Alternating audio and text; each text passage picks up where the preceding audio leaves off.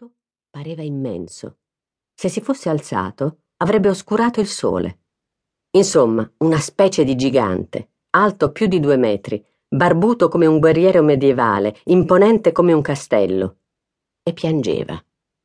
Vedevo le sue spalle sussultare, vedevo le lagrime scorrergli giù per la barba bionda. «Si sente male? Ha bisogno di qualcosa?» gli domandai, accostandomi a lui. Egli mi guardò senza vedermi e per lunghi minuti non mi rispose. Poi disse: «Sono 30 anni che sto male, ma lei non può fare nulla per me». «Mi dispiace». «A me dispiace anche di più». Tanto per cercare di distrarlo, mi misi a raccontargli le mie impressioni di una lontana sera in cui avevo assistito, proprio all'Arena di Verona, alla rappresentazione del Barbiere di Siviglia. Ahimè, fu come versare del sale su una piaga aperta. Il gigante balzò in piedi, urlando: «Basta, basta!» Pochi secondi dopo gli rispose di lontano un sordo boato.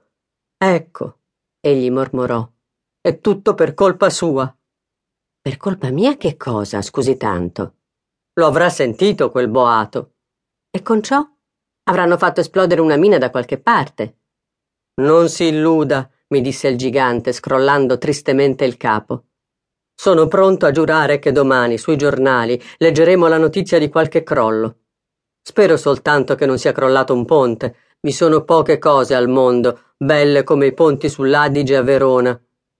«Su questo mi dichiaro d'accordo con lei.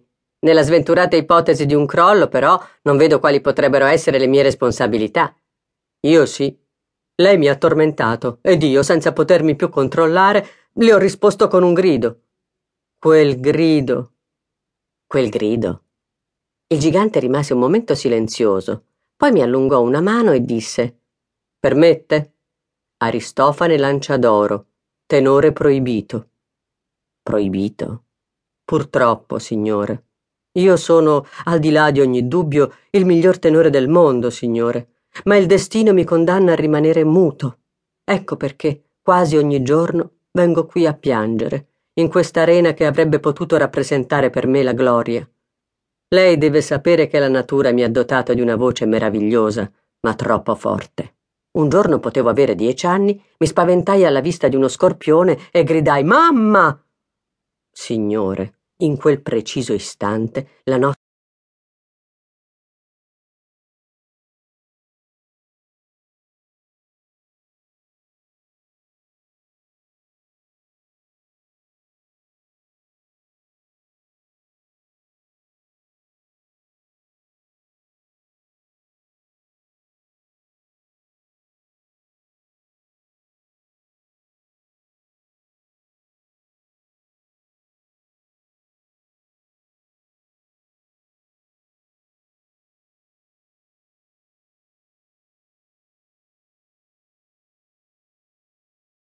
più insigni, dovevo allontanarmi o promettere di cantare con un fazzoletto in bocca. Tacque di nuovo, rabbrividendo. Confesso che anch'io tremai al pensiero della perdita irreparabile per l'arte italiana se il campanile di Pisa avesse ricevuto qualche altra spintarella dalla voce di Aristofane Lanciadoro. Adottando infinite cautele, egli proseguì, riuscì a cantare alla Scala di Milano. Una sola volta, però, e per pochissimi minuti. Conosce il Rigoletto di Giuseppe Verdi? Facevo la parte del Duca di Mantova.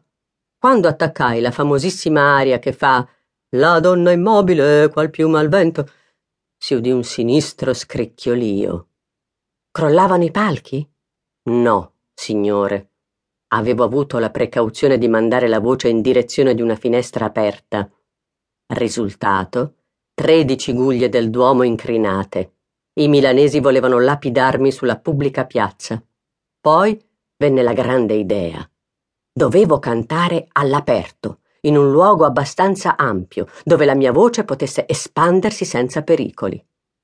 L'arena, signore, l'Arena di Verona. Si guardò intorno, asciugandosi le lagrime. Qui, signore, nel 1940... ma la data non importa. Fu una grande Aida, amico mio, la più grande Aida che sia mai stata allestita fino all'ultimo atto, fino all'ultima scena. Mandavo la voce.